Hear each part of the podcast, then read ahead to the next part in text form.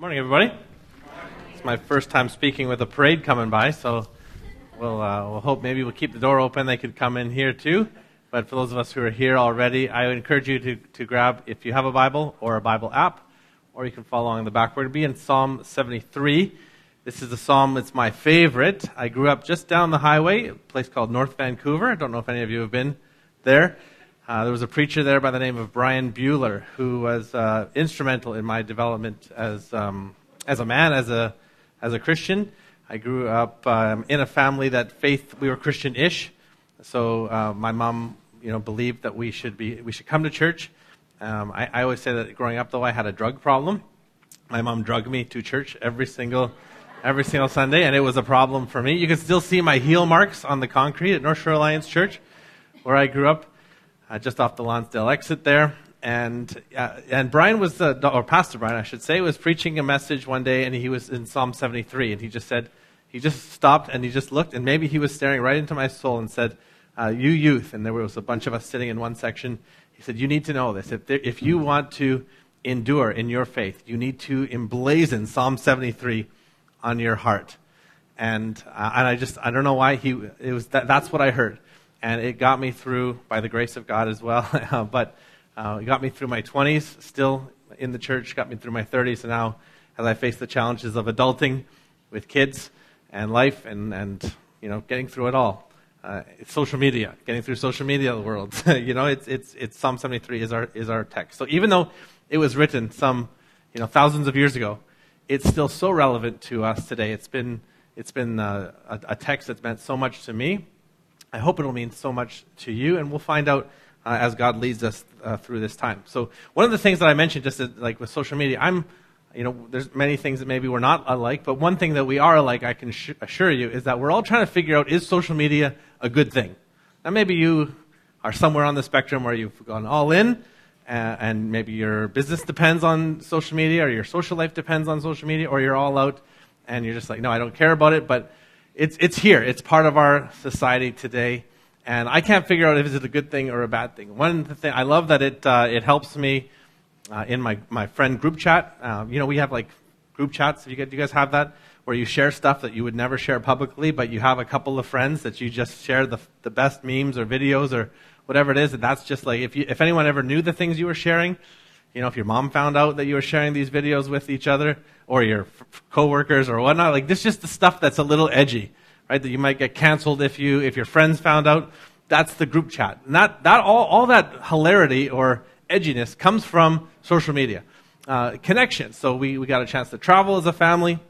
We posted pictures to our friends and our family, so I didn't have to send a text to my mom, my grandma, my aunt, my uncle, cousins, and my wife's side we just used social media. We were able to post pictures, and then they were able to follow us along as we were on our trip. That's a really good thing. Uh, keeping in touch with old friends. It's nice to know what people are, are up to so we don't have to be calling everybody and finding out how they're doing. But then there's the other side of social media that, you know, the research is coming out that this is becoming uh, an addictive tool that people are using, and uh, it, it's leading to depression.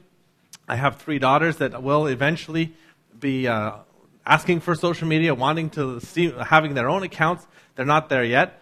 Uh, they're eight, six, and four. So I don't know their names anymore, but uh, I know they're eight, six, and four, and then it stopped after COVID. Um, but but like the four year old is already asking for their, her own phone.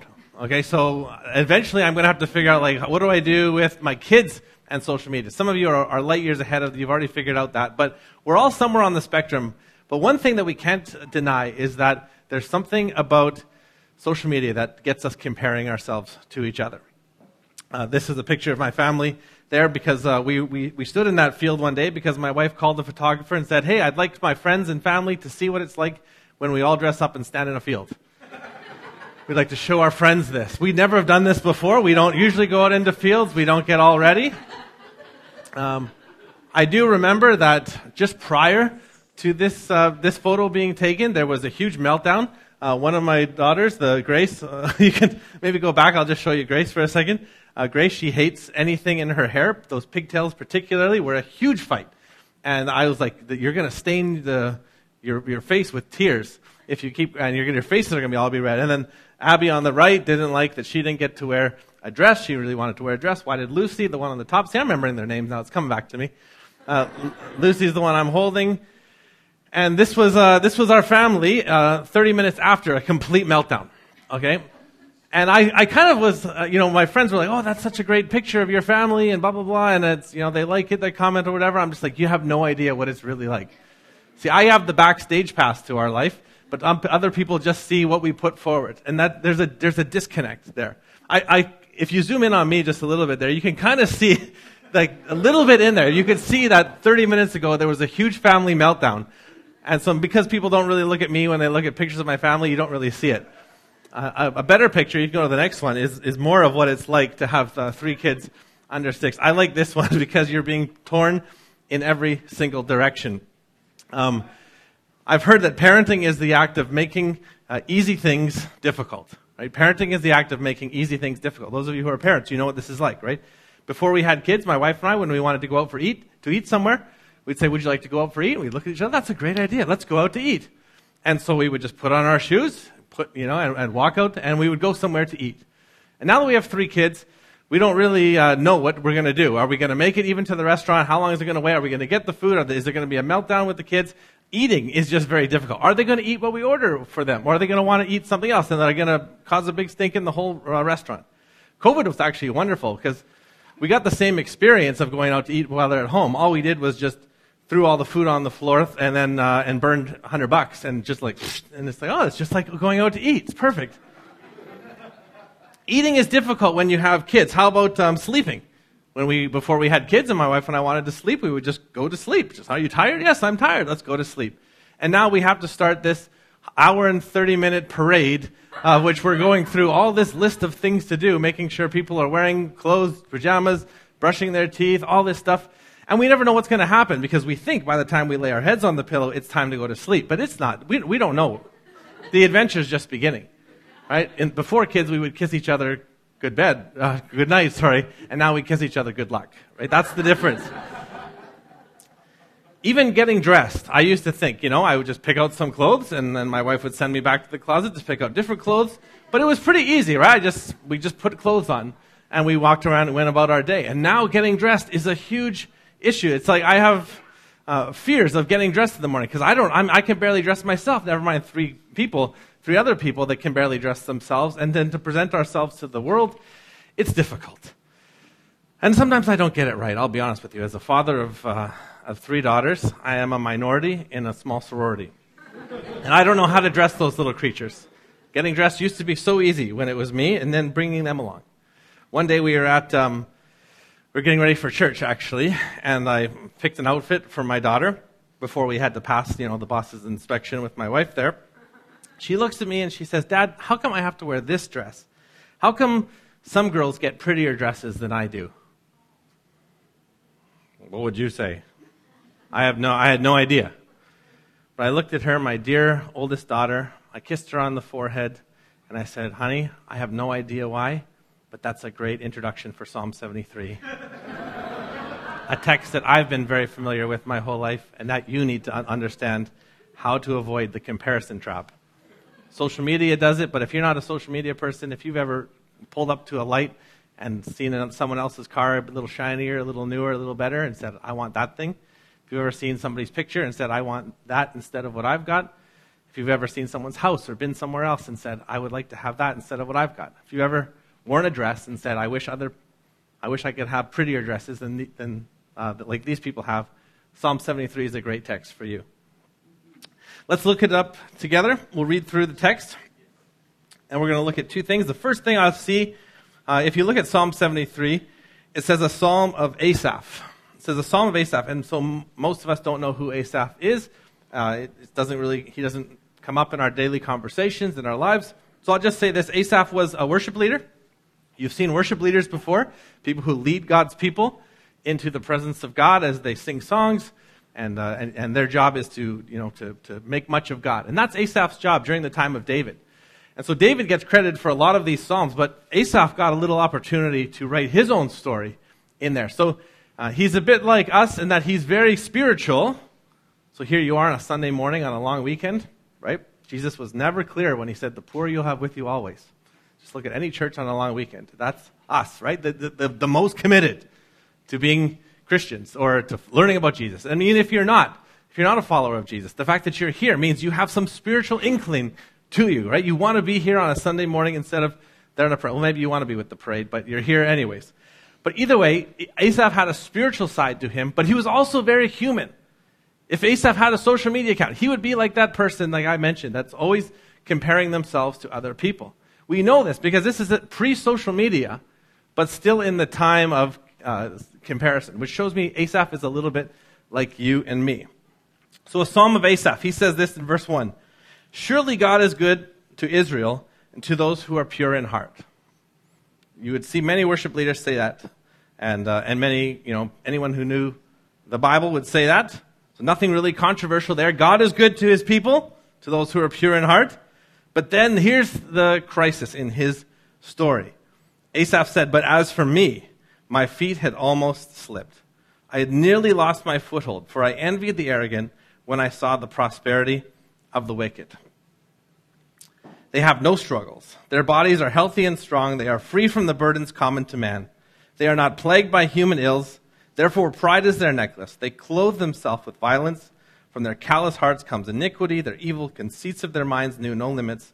They scoff and speak with malice. In their arrogance, they threaten oppression. Their mouths lay claim to heaven, and their tongues take possession of the earth. Therefore, their people turn to them and drink up waters in abundance, and they say, How can God know? Does the Most High have knowledge?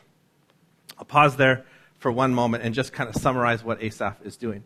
And this is maybe why this text was so important to me as I left my home at North Shore Alliance to go to the frozen tundra of Regina, Saskatchewan for some seminary training. I felt led by God to go and get some, some studies in the Bible, and so I, I went off. And I met all kinds of interesting people in Saskatchewan, as you do. It's kind of near the middle of Canada, and so a lot of people from different areas were coming. I learned there was many different beliefs out there. There were some people who cheered for the Toronto Maple Leafs, and there were some people who cheered for Edmonton Oilers, and there was people who cheered for the Flames. Strange people, I know. Some are amongst us even. Montreal Canadiens fans even. I learned that there was all these different beliefs, and there I was in the middle of Canada, uh, and people had these challenging, challenging my views that the Vancouver Canucks were the best team uh, in the NHL. Of course, we didn't have any data to prove it, having never won a Stanley Cup then or now, but still, I believed it. And then I saw other people outside of my hometown, and they believed different things. And all of a sudden, my beliefs were challenged, not just about NHL teams, but also about everything. I would meet all kinds of people, no longer sheltered from my parents' protection. I was out in the real world trying to understand what is it like what is the good life, what is worth pursuing, and is it the same things that I was taught in youth group and at church and from my my Christian-ish family that I grew up in. Okay, so this is this is a, many young adults' story, right? They leave they leave kind of the protection of parents to go and experience the world on their own, and this why this is why Psalm 73 is such a great verse for preserving our faith and preserving our trust. Because Asaph had this problem where all of a sudden he was in church one day, but then he looked around and knew other people. He knew other people, he saw other nations, he saw what they were doing, and he realized that God still blesses people who do not follow him. In fact, God blesses people who curse him and want nothing to do with him. And this was a crisis of faith for him for a little while. He says it right there in verse 2. As for me, my feet had almost slipped. I walked off the stage on, on a Sunday morning, or I guess it was a Saturday in those days, walked off the stage into the real world, and phew, my feet had almost slipped. I had almost walked away from my faith or slipped from what I knew was right because he started to look around. So we'll just look at two things. We're going to look at first, what was Asaph's problem? And secondly, we're going to look at what was Asaph's solution. So Asaph's problem is that he had no contentment because he was caught up in a comparison trap.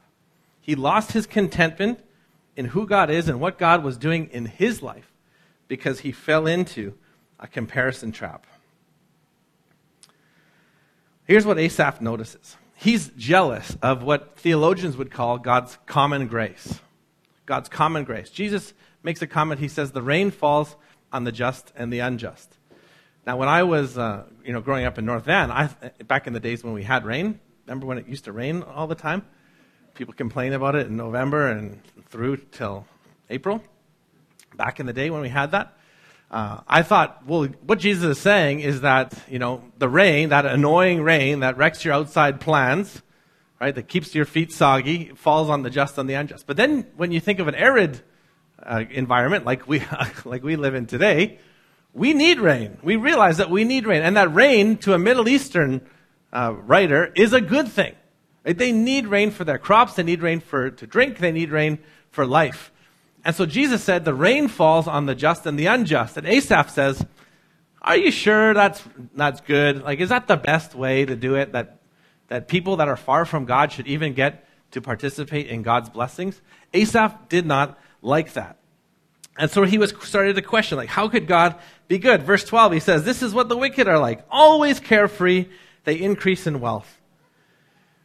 And now we can park that because it really is a perception of, of Asaph. Right? And per, our perceptions can, can wreck us. Um, my, my kids, uh, they, didn't get, they don't get to see the moon much, but we kept them out a little bit longer when we were on our trip out east, and especially because at home it was, it was four hours, uh, it was four hours earlier. So we were in Halifax, Nova Scotia, and we went out to a place, uh, a, a, like an open area, and they got to see the moon. And because their bedtime is seven, hopefully it, we can keep it that way for many years to come parents that teenagers, does it, does it stay seven? No, I'm seeing a lot of like, you have no idea what's coming. Um, so, anyways, back in the day, we would keep them in bed at seven, but they never got to see the moon that much until this day. And then my, my daughter puts her thumb up to the moon and says, Look, Dad, I can block out the moon. This huge, majestic orb that has uh, put scientists at wonder for years. And all of a sudden, she thinks that she can block it out just because of her little thumb there. And it's true, to her, she could block out her thumb, but you know, in reality, we all know that she was not actually blocking out the moon. So it's really her perspective that was the problem. And so Asaph's perspective is off. His problem is that he starts to think that he can do things for God and that he deserves things, and that he looks at other people and says, "Oh, they must be carefree. They must be, you know, um, these terrible people." And all of a sudden, uh, he's saying, "How could? Why would God bless them. What about me? Because I try to do good things. To which, if I'm God, I'm going to have a conversation with Asaph and be like, Asaph, you seem to think that these things that you do, whether it be your church attendance or your serving or you know, you're in ministry, you're, you're leading in the band, you seem to think that you're doing all these things to get something. He says, I thought that you were getting, I thought you were doing those things for me. But it turns out you were doing those things for something else you know, he, he maybe got up and he played the strings. We had a beautiful violin. We had guitar. These are stringed instruments. And, it, and as Asaph probably played some instruments with strings as well, it turns out that those weren't the only strings that Asaph was playing at the time. He was also had some strings attached to his songs, to his worship, to his devotion to God. Those strings attached were, I will sing, I will lead, I will serve, as long as you make my life just a little bit better. Right? It's not often when we get caught up in the comparison trap ourselves that we we don't wish ill on people. Right? We don't, we, we don't see them in a home and we don't hope that they have no home. We don't see them in their pictures and wish, I wish their kids were uglier. We don't see them in their vehicles and say, I hope that vehicle breaks down. No, we just have a problem with it being just a little better than ours, right? I don't wish ill on them. I just wish myself to be a little bit better. I want my grass to be just a little greener. I want my car to be a little newer. I want my uh, family to be a little nicer, who knows, prettier, whatever it may be, funner. I want my vacations to be more luxurious. I don't want them to not go on vacation. I just want mine to be a little bit better. And it's when they're not, and our perception is that they must be so much better, then what am I doing all this for? Why am I doing this? This is the verse that, that gets me. Surely in vain have I kept my heart pure. In vain have I washed my hands in innocence. So there's the strings. There's the confession of the fact that there was worship to God with strings attached, devotion to God under conditions. I will do this for you as long as you give me the life that I want, the life that's just a little better than others. So if I'm God, I'm like completely offended by this because I'm thinking they're saying, I was listening to you uh, share all these things of what you were going to do. I heard those prayers.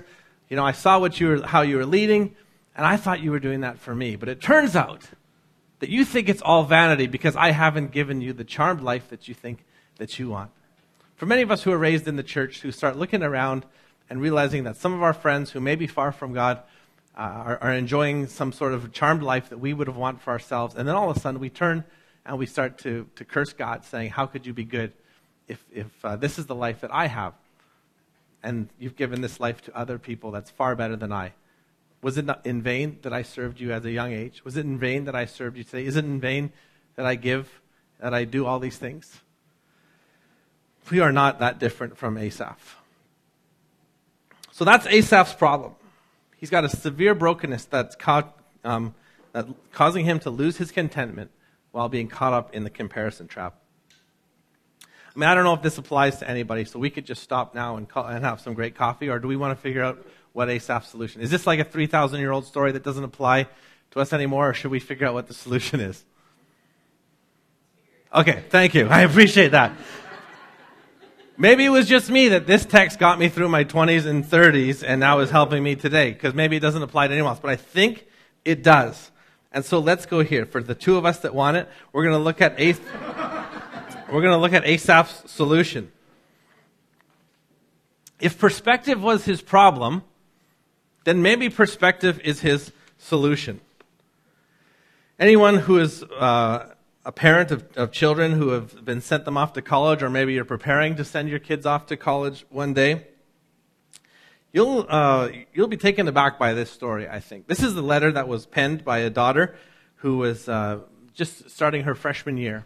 And she wanted to write back to her parents to say how things have been going now that they sent their precious daughter off to university to some foreign land. She comes back with this email Dear Dad, I'm sorry it's taken me so long to write. There is much I need to tell you. I, things have been happening so fast that I didn't have a chance to keep in touch, but I hope you're sitting down as you read this update. I want you to know that I'm healing nicely after the fall. I broke my hip after jumping out of my dorm when it was on fire one night. Thankfully, the gas attendant working across the street drove me to the hospital and he stayed with me there. Oh, Dad, he was so sweet and so romantic, I started dating him right away. To save money on rent, I moved in with him. He doesn't have a lot of money now, but he works really hard and has some big dreams for making his band big one day. I look forward to him meeting our family once the baby arrives. We want to do our young family right, and so we are willing to get married in the summer. I'm sure you will show him the same love and, same love and tolerance that you, that you and mom always taught me to show others, as he is of a different race and religion. But, Dad, there's one other thing that I probably should tell you. There was no fire, no hospital, no gasoline attendant, no baby and no wedding. But it looks like I'm going to fail biology this term, and I thought you could use some perspective.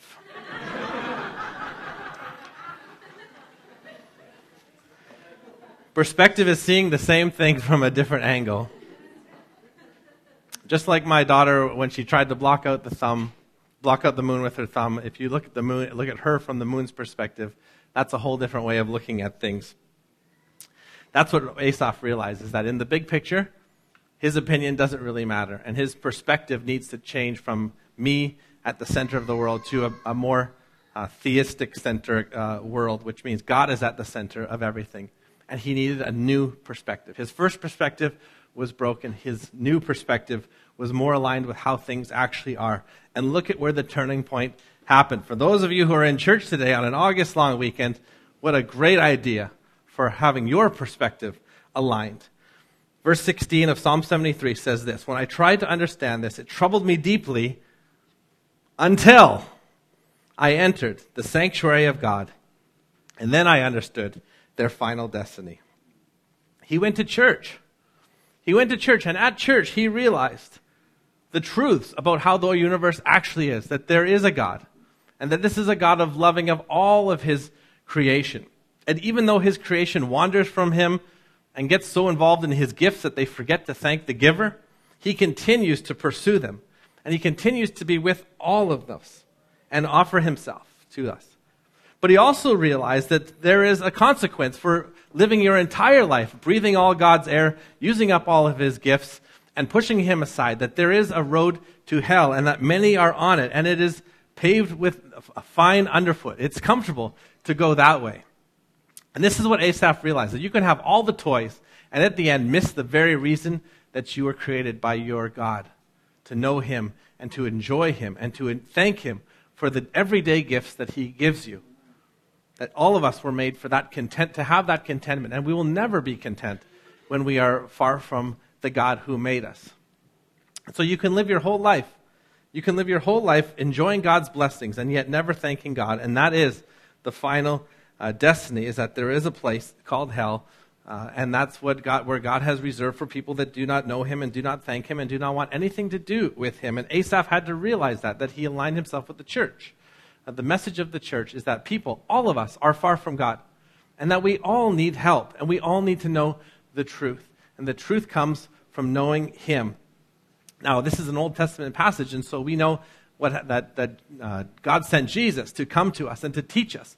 And Asaph's problem was my problem, and it's your problem, and it's Squamish's problem, and it's Abbotsford's problem where I come from, is that we have this sin problem that cuts us off from God. Whether you're in church or not in church, wherever you are, we need help. We need the proper perspective because we'll make our lives about ourselves unless there's a miracle in our hearts. And that miracle is that Jesus comes and he changes our hearts and he gives us a new perspective and a new reason to live. And our new hearts should be thankful instead of always demanding what is in it for me.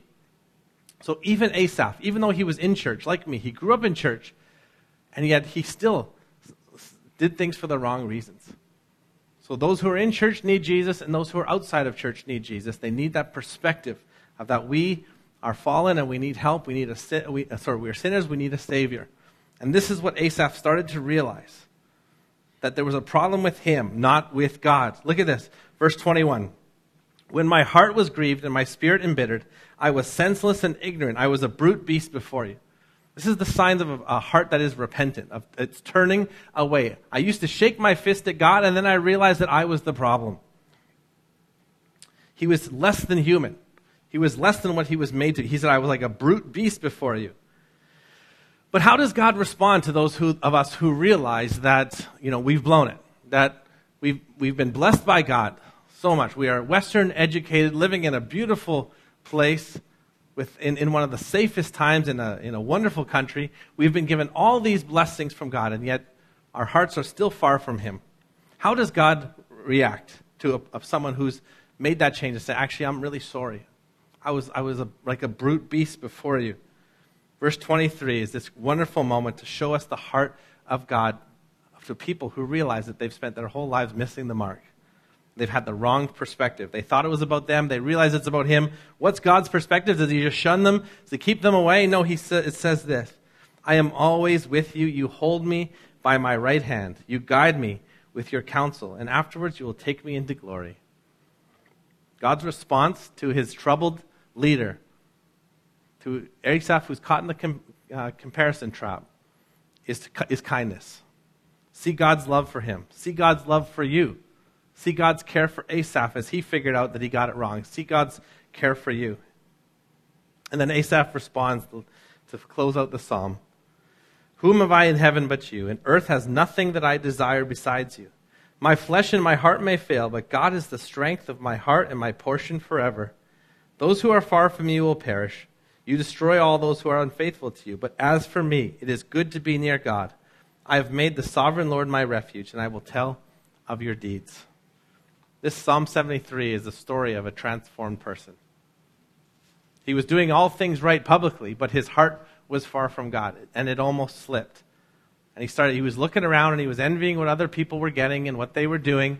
And he said, What about me and having a pity party? Until he walked into a church and realized the truth. He learned the truth. And the truth was this that God is the only thing that matters in life. And if we have Him, then we have everything. What else do we need? There was a missionary named David Livingstone. He's, he prayed a similar prayer to what Asaph's praying at the end. He said this Lord, send me anywhere, only go with me. Lay any burden on me, only sustain me. Sever any ties but the ties that bind me to your service and your heart. This is the prayer not of a person who's demanding their rights, of demanding all the things that they want, of comparing themselves to their home and their other people's families on, on social media. This is the prayer of a heart that is desi- um, devoted to one thing, and that is God. So let's review quickly. What is Asaph's problem? He had no contentment caught up in the comparison trap. But Asaph's solution was this that he learned the truth with a change in perspective that when you have God, you have everything and you need nothing else.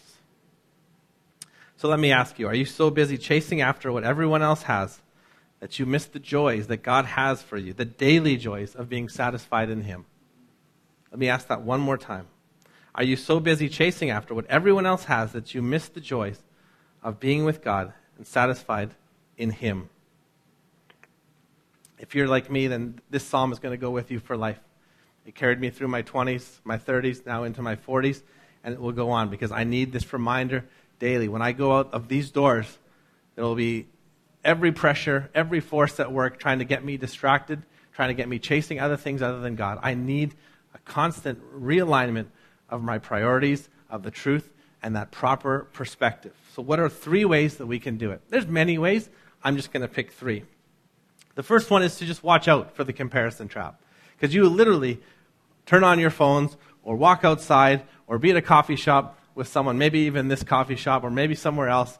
You'll be looking at other people, hearing about other people's vacations, hearing about other people's summers, and all of a sudden the comparisons are going to start kicking in. You have to be aware of it. That's the first step. But secondly, you need to have a source, a constant input of source of truth in your life. For Asaph, that was church. That's a great place to start. Church is a wonderful place where we remind ourselves, our families, our friends, and each other of what is important. That we are saying that this is a valuable community to be a part of. I see a lot of my friends that, are, that have kids like me, or maybe even some with older kids, and they're wondering, how do I pass on my values to my kids? And their values, if you ask them, they say, well, we're a Christian family. We want to honor God in our lives. We want to love Jesus. And I want my kids to experience that. And I want them to experience the community that I had growing up in a Christian community. I say, okay, those are great values, but what other values do you have? What other things are important to you? Because those are great too. And you are probably going to pass on your values to your kids. But you might have some values that have snuck in. See, my dad was a big hockey fan. It turns out I got to play hockey growing up. He was a big Vancouver Canucks fan. I got to, I was a, I'm still a Vancouver Canucks fan. Long suffering, but still in it. He passed on those values to me. And so as parents, we're often passing on values to our kids successfully. But the problem is that when those Christian values start to slide into five and six and maybe seventh on the list, now all of a sudden there's a crisis because our kids will probably grab our first couple values, but maybe not the fifth and the sixth and the seventh one. And this is where it starts to get interesting. How are we going to pass on? If your Christian values are first in your life, your kids will know it and they will find out because you will be in places where those values get to be expressed, like church. So I know as a, a, a, father of three how easy it is to skip church. And maybe I'm preaching in the choir on a long weekend when there's a parade going by to talk about the importance of church, but make it a priority. That it's so much easier to, to, to skip it, but this is the place where we realign ourselves to what is truth and what matters, and we tell each other, just by our presence of being here, of what is important and what is true and what is valuable. And thirdly, I would just say this keep your eyes on Jesus and his goodness to you. There are always moments in our lives where we can realign, where we find ourselves wandering, but we keep our eyes on Jesus. One of the songs I love to sing to my kids, my kids call it Daddy Song, but you've heard it before. It's the old hymn, Turn Your Eyes Upon Jesus. Turn your eyes upon Jesus, look full in his wonderful face, and the things of earth will grow strangely dim in the light of his glory and grace. I'm, i wonder if maybe one of the reasons why that's, that song is Daddy's song is because it got me through so much in my life. And maybe it's because it's the song of Psalm 73, which was imparted to me at an early age. Because I sat through a church service and I heard someone say that this is such an important testimony of somebody who endured in their faith because they had their priorities realigned after almost wandering. So maybe today this is for somebody here that needs a realignment of their priorities and Psalm 73, Asaph's testimony, is, is the correction that we need today. It's all about a change in perspective. Just going to give you one last story as we finish. I don't know about you, but uh, is, does August feel like the armpit of the sports here? I don't know if there's, I mean, you guys are outdoor enthusiasts. We have climbers in the room, but in Abbotsford, we just don't have that kind of stuff that you guys have out here. And so we're relying on, on professional sports. In August, I just, I just, hey, I'm not much of a CFL fan, otherwise I would cling to the CFL, but I needed some sports, and I'm trying to encourage my, my kids to get more involved in sports, passing on my values. And, uh, and chainsaws are also a big part of what I appreciate. So, anyways, I was telling my kids about this, uh, about the, my why Daddy's a Canucks fan. And I told them about the epic run of 2011. Do you remember when the Canucks almost won the Stanley Cup? They got to Game Seven against the Bruins. Do you remember that day when they were up against the Chicago Blackhawks and it was into Game Seven, and we had, they'd been they defeated us two years prior, and Game Seven it went into overtime, and that was one of the most tense moments as a Canucks fan I've ever experienced before.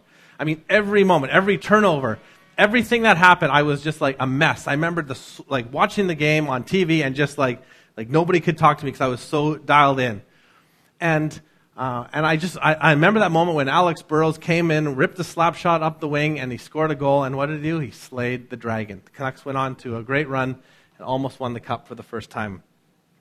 Well, that game still exists. You can go on YouTube and watch it. And I know why uh, networks like TSN or Sportsnet, why they show these old classics during uh, August, because there's nothing else going on. This is the armpit of the sports season. And so this game was actually on, and I was, I was watching it again. I got a chance to watch game seven, and it went into overtime, and I was like, ah, just so peaceful. I was like, hey, you know what? There's a turnover. We got slashed. We take a penalty. We'll kill it off. No problem. There's a shot on Luongo. No problem. All of a sudden, Alex Burrows gets, comes down the wing. I'm like, watch this. Boom, scores the goal. We slayed the dragon again on the replay. Two different times watching the exact same game. First time, I was a complete mess. Said things in my heart that I would never be proud of. Wouldn't, you know, my mom would never want to hear, or my grandparents even. Just embarrassing the way I, I, I uh, treated sports and the, the outside world and anybody that was in the room at the time with me. Second time I watch it, I'm relaxed. I'm, ha- I'm having fun. No sweat at all. Feeling great, full of the joy of the Lord. What's the difference in the two times? The first time watching it and the second time. It was the exact same game, the exact same series of events. It's perspective. There's something about Christians that we should have perspective because we know how the outcome turns out, right? We know how it goes. We know things that are true, but we sometimes get distracted. It would be a disaster for me to watch that game with any level of anxiety or fear or comparison of what other teams get to experience or whatnot. When I, when I knew what was true and I knew how the ending went, and that's the Christian story. We know the truth. We know how the ending goes. We know what's important. We just have to live it out every day, and that's not easy. And so we need reminders. We need reminders of church. We need reminders uh, of our time in the Bible reading ourselves. We need the Holy Spirit to remind us, and we need each other. And then we can go on together and make the kind of impact that Jesus wants for us to in our cities, in our communities. Amen? All right, I'm going to pray for us that, that God would take His word and He would uh, put it in our hearts. This would be a time of transformation for us and not just information. Jesus, I thank you for your word. Man, I will, where would I be without it? Certainly not standing here. I would have just been drifting all over. So I thank you that your word and your Holy Spirit, that you use, that you use it. God, thank you for the plan of the church, that they would be a witness in, in all these communities all over the world to remind us of what is important, of what is true, and, um, and forgive us, God, for, for getting caught, in the, caught up in the comparison trap. It's, it causes us to be like a brute beast, and we are sorry.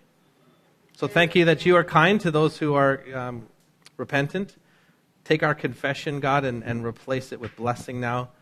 Thank you for that, Jesus, that you died on the cross for us, for, even though we, we miss the mark so often. You give us new, fresh start. Help us to bless our communities, to bless our families, to bless this world uh, with the good news. In your name we pray. Amen.